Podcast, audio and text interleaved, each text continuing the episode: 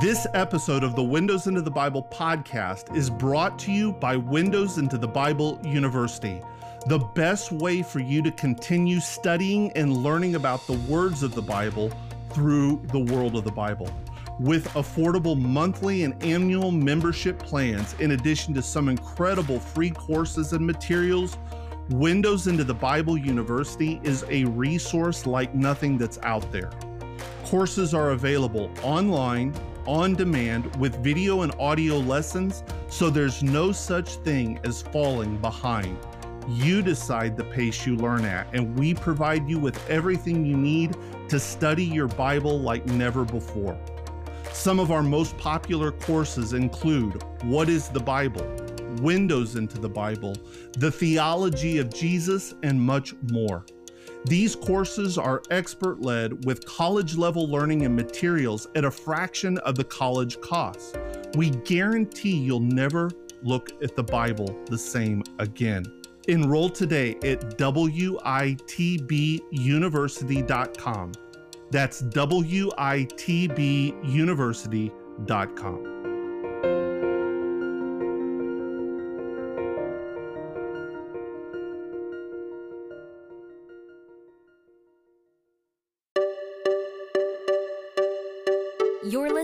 the Windows into the Bible podcast with Marc Turnage. Reading the Bible with understanding requires reading the words of the Bible within the world of the Bible.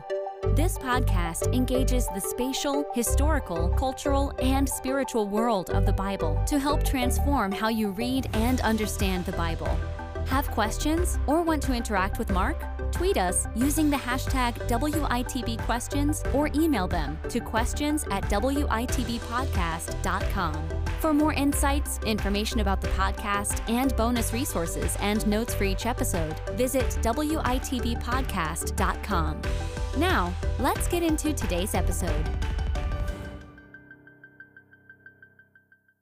Now, when you see these things begin to take place, look up and raise your heads because your redemption is drawing near. Jesus utters these words in Luke after his prediction of the coming destruction of Jerusalem and its temple. Of the gospel writers, Luke alone used the language of redemption. He does so five times in his gospel.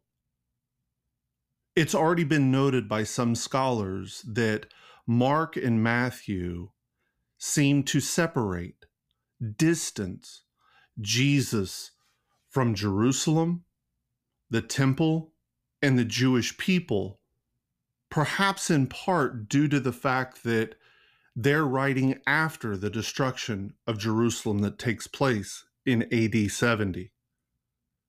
But one thing that we can certainly say is they do not use this language of redemption that we find used throughout Luke's gospel and specifically connected to Jesus and his ministry. So, what did this language mean in Luke's gospel?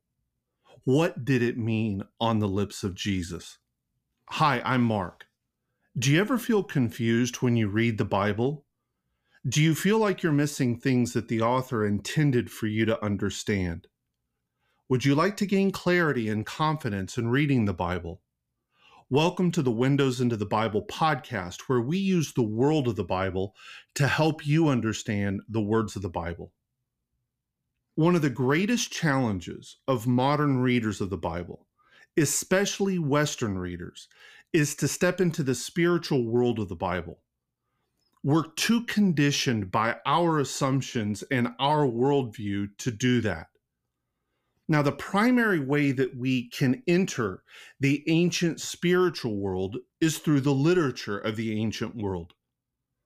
The problem, though, is that we tend to read that literature and approach it through our modern lenses.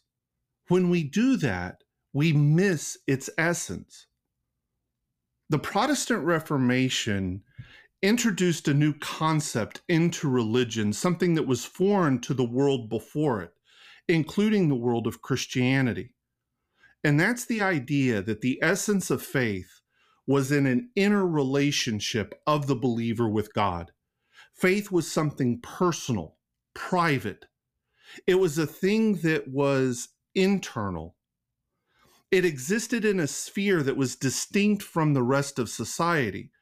Thus, one did their faith internally, privately, but yet that was separate from government, economy, or law. Faith belonged to religion, everything else was secular. The Enlightenment heightened this worldview and even forced it upon other religions like Hinduism, Islam, and Judaism. European Jews living in the 18th and 19th centuries were forced to accept a Protestant Christian definition of their faith in order to be considered among the free peoples of Europe. Judaism became defined much in the same way that Protestant faith had defined itself. The law of Moses was seen as being something that was inward, private, ceremonial within the Jewish community. And as long as the Jewish community adopted such a view of itself, it was okay within European society. Judaism then belonged to a religion, not a people or a nation. The terms Jew and Judaism became funneled into a religious identity that was separated from a national self awareness. Jews could exist within the secular European states by defining themselves actually in a more Christian manner. But this was something that was foreign to Judaism for the past 2,000 years. You even find this among scholars who will say, well, after the destruction of Jerusalem and the temple, Judaism relieved itself from a national identity or an identity tied to land and focused itself around the Torah. This is a very Protestant way of looking at this. Never forget that beginning in the second century AD and on, throughout the Jewish diaspora, anywhere in the world, you always have on Passover the statement made next year in Jerusalem. What does this have to do with the language of redemption in Luke's gospel? Everything. Because what happens in Western culture, due to this Protestant way of viewing religion and faith, is redemption becomes seen as something that is very personal, individual, private. That one could maintain a redemptive, salvific view within their faith and yet participate fully in the secular world around. Thus, when most Westerners come to read the New Testament, words like redemption, salvation, become turned completely inward, personal, something segregated and separated from the secular world around me. This worldview was not only foreign to ancient Judaism, but it was also foreign to Christianity, even up into the medieval period. But yet, what happens when we approach Jewish literature, the New Testament, we tend to superimpose upon it our way in the West that has been informed by Protestantism and the, the ideals of the Enlightenment in how we read these things. It's very interesting that in the coins that were minted by the Jewish rebels during the First Revolt, that lasts from 66 to 73 or 74 of the first century. In years two and three of the revolt, the rebels put the legend on their coins freedom of Zion. But something changes in the fourth year of the revolt. This is this year that we know as the year of the four emperors, when we have the end of Nero's reign and then this succession of three other emperors until eventually Vespasian becomes the new emperor that is going to establish a new imperial dynasty.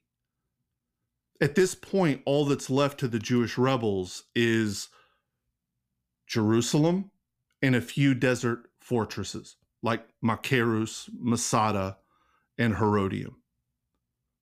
No longer are there ideas that they can be the source of freedom, that they, in their own power, can achieve their goals of liberty. But they realize that God has to now be the answer to their deliverance, too. And so in the year four, they put on the coins for the redemption of Zion. But yet, even with the destruction of Jerusalem, that ideology does not vanish as you would assume from reading some scholars. Because in the Bar Kokhba revolt in the second century AD, from 132 to 136, we find on their coins as well for the redemption of Jerusalem. Redemption then was not something that was just inward, private, spiritual. Clearly, the Jewish rebels of these revolts understood that redemption carried with it the nationalistic aspirations of Judaism. And we've talked several times in this season in different podcasts about Jewish ideas of redemption and their development between the second century BC and the first century AD. But were these ideas unique only to these militant Jewish rebels? No, they weren't. In Luke chapter 1, we find what is known as the Benedictus.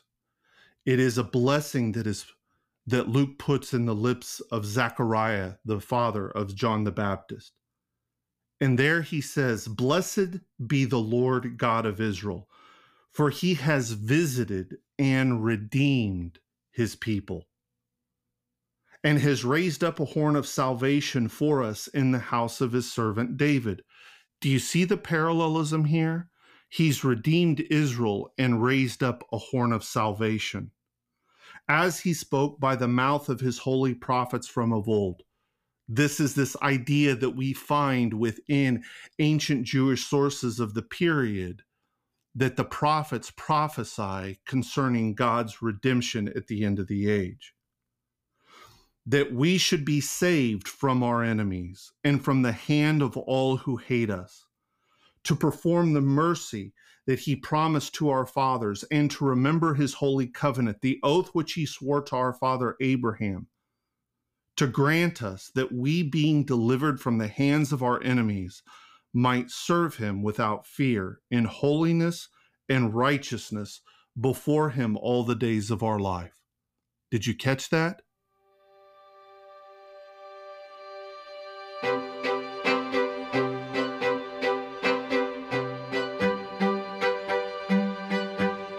If you're enjoying the Windows into the Bible podcast, I want to tell you quickly about another great and affordable resource that we offer to help deepen your study and understanding of the Bible.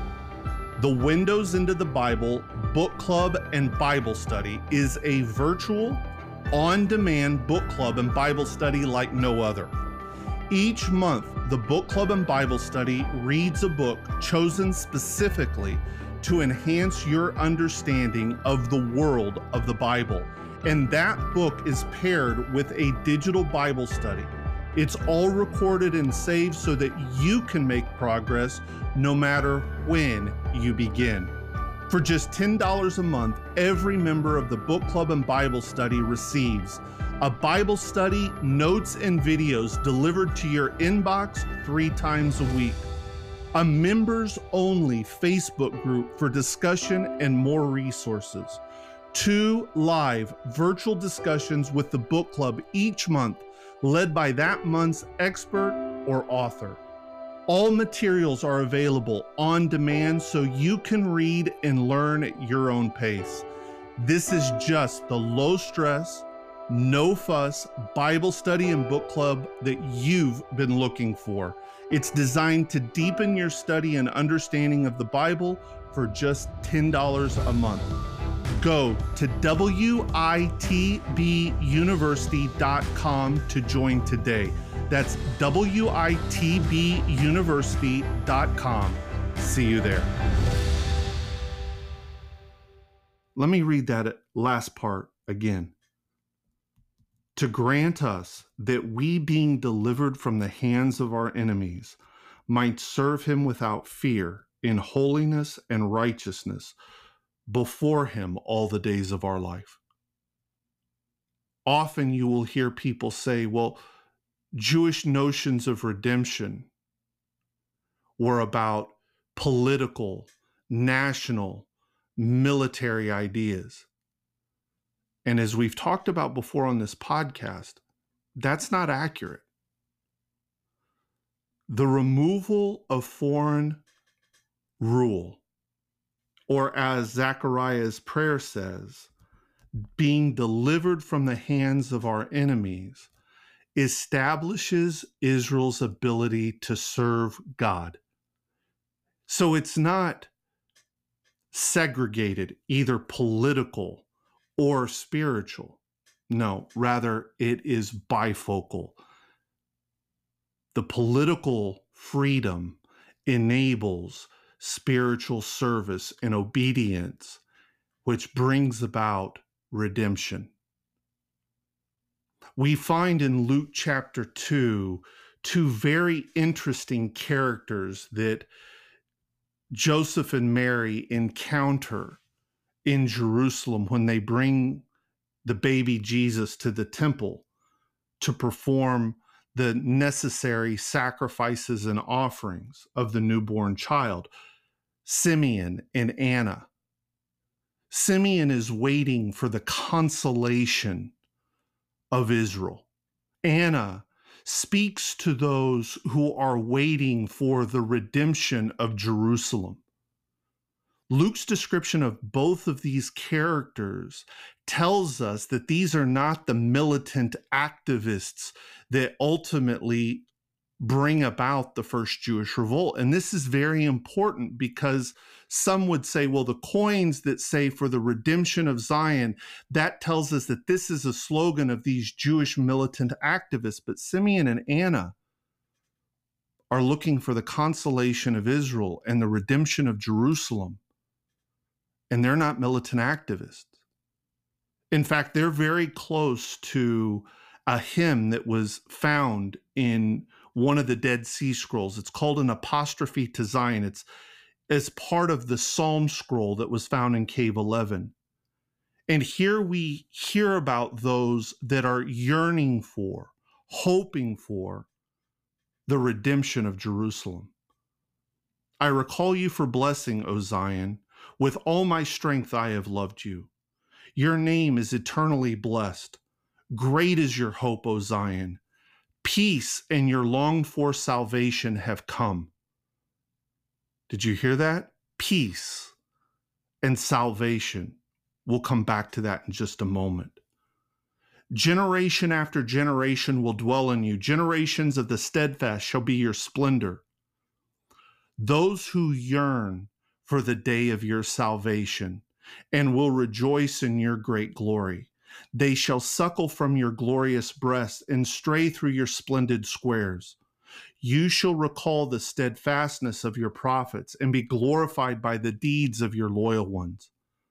Violence is purged from your midst, falsehood and evil cut off from you. Your sons rejoice within you, your beloved ones accompany you how they have hoped for your salvation, and your pure ones have mourned for you. You listening to the language? Hoping for your salvation, waiting for the consolation of Israel. That's what Simeon was doing. Those who have mourned for you, blessed are those who mourn. Jesus wasn't talking about those who are sad. He wasn't talking about those that have lost something.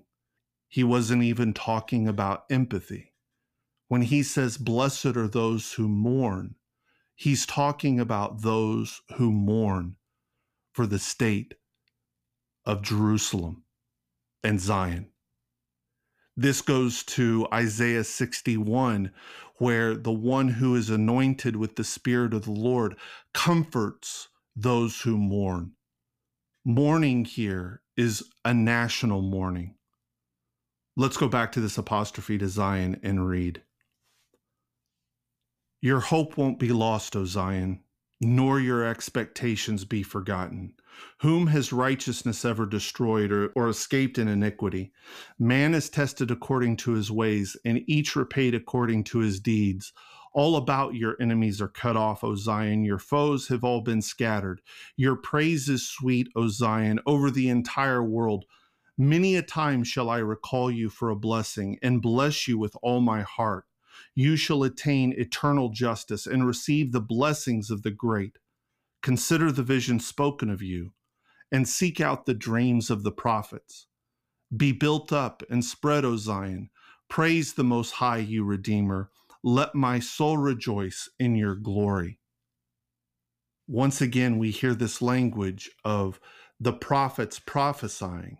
But what are they speaking about? The redemption of Zion. Now, early on, we read, Great is your hope, O Zion peace and your longed for salvation. We live in a world today that yearns for peace. In the West, we have idealized peace and we have understood peace to mean the absence of all conflict. And as I started out today saying, what do we tend to do when we read the Bible, especially within its spiritual worldview? we import our worldview into it. When the angels proclaimed, Glory to God in the highest, peace on earth, peace here, yes, does mean an end to conflict. But one of the things that we find is there may have to be punishment before the arrival of that peace in order for Zechariah to talk about being Israel being delivered from the hands of its enemies, there would be some kind of conflict there. Peace in the New Testament is not let's all sit around, lock arms, and sing kumbaya. Peace is actually that state where the idolatrous rule has been removed and now the righteous have the ability to worship God as he desires for them to worship him. We hear in the story that Luke has about the disciples on the road to Emmaus. When Jesus encounters them, and they begin to tell him what had happened to Jesus of Nazareth. They say, We had hoped that he would be the one to redeem Israel. Luke's language of redemption is not something that is internal, personal, religious versus the secular that extends beyond the life of faith the language of redemption within Luke's gospel speaks to the national hopes of redemption that Jews living in the land of Israel possessed. And while this language of redemption begins to move away within later Jewish sources from a pure national ideology it never completely gets expunged from that. And the hope for redemption remains, and it is tied to the giving of the Torah, God's promise of the land, and ultimately the realization of his kingship over Israel and over the world. In Luke 21, Jesus speaks about the coming destruction of Jerusalem. he's not alone of his contemporaries in anticipating its destruction and ruin. But Jesus was a prophet. He identifies himself as such. He identifies himself as God's anointed as such. And like any good prophet who sees the dark clouds on the horizon that foretell and forebode destruction and devastation, he sees past those clouds to the dawning of a new day. And so while he predicts the coming destruction, he also promises redemption and restoration. Jesus then identified with the national hopes of redemption shared by his Jewish contemporaries. And what's interesting to note, as we started off this podcast saying, Luke alone preserves this language of redemption connected to Jesus's coming, his ministry, and even his words. Although the language of redemption does not appear, we do find in Acts 1 the disciples asking the resurrected Jesus, Is it at this time that you will restore the kingdom to Israel? That language goes back to Exodus 19, verses 5 and 6. And Jesus doesn't say, Come on, guys, you don't get it.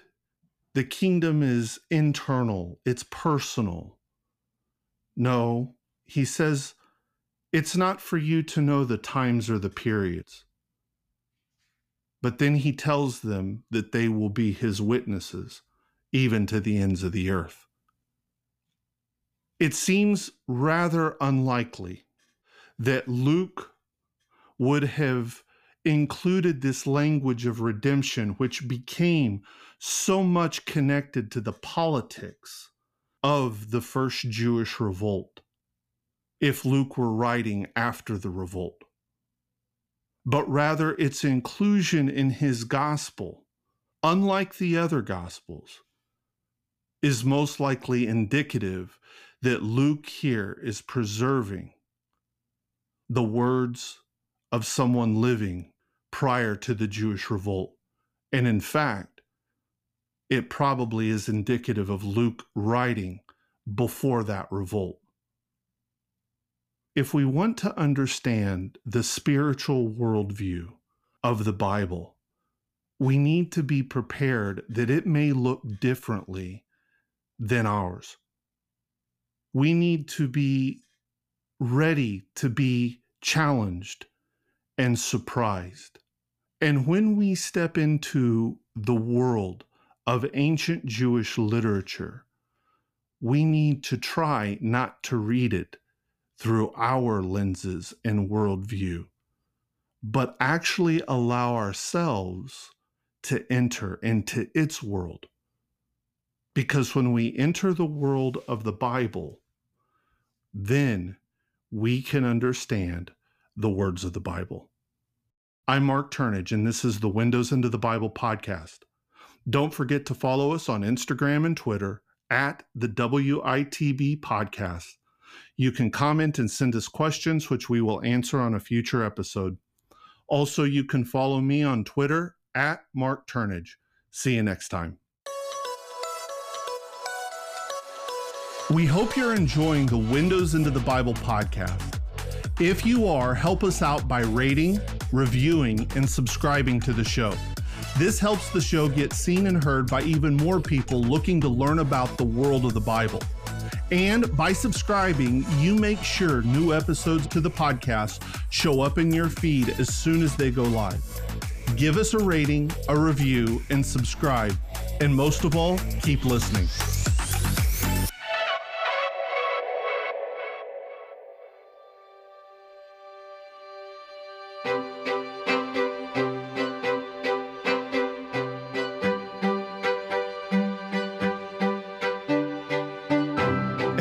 It's Marc. One of the reasons I wanted to start the Windows into the Bible podcast was to show how, by accessing the world of the Bible, we can better understand the words of the Bible. This philosophy has been at the core of my entire career because I know from firsthand experience how knowing the world of the Bible completely transforms your understanding and study of the Bible. But nothing, not even a podcast, transforms how you read the Bible like actually going to the land of the Bible in person to experience it for yourself. Offering the finest on site, expert led trips and experiences to the world of the Bible, Biblical Expeditions has taken thousands of Bible readers and travelers from around the world to the lands of the Bible with trips to Israel, Turkey, Greece, Jordan, Italy, and Egypt. If you are a church leader and are interested in organizing a trip for your church or interested in joining a group to the lands of the Bible, reach out and the Biblical Expeditions team can make that happen. Go to biblical expeditions.com to learn more about biblical expeditions and upcoming trips, and learn how you can finally transform your study of the Bible by actually going to the land of the Bible on a life changing trip. That's biblical expeditions.com. We use the world of the Bible to transform how you read the words of the Bible.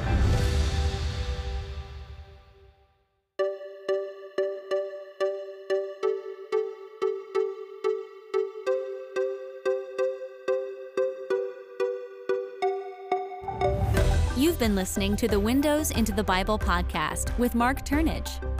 If you have questions related to this episode, tweet them to us using the hashtag WITBquestions or email them to questions at WITBpodcast.com. You can also find resources related to this and other episodes at WITBpodcast.com. Thanks for listening.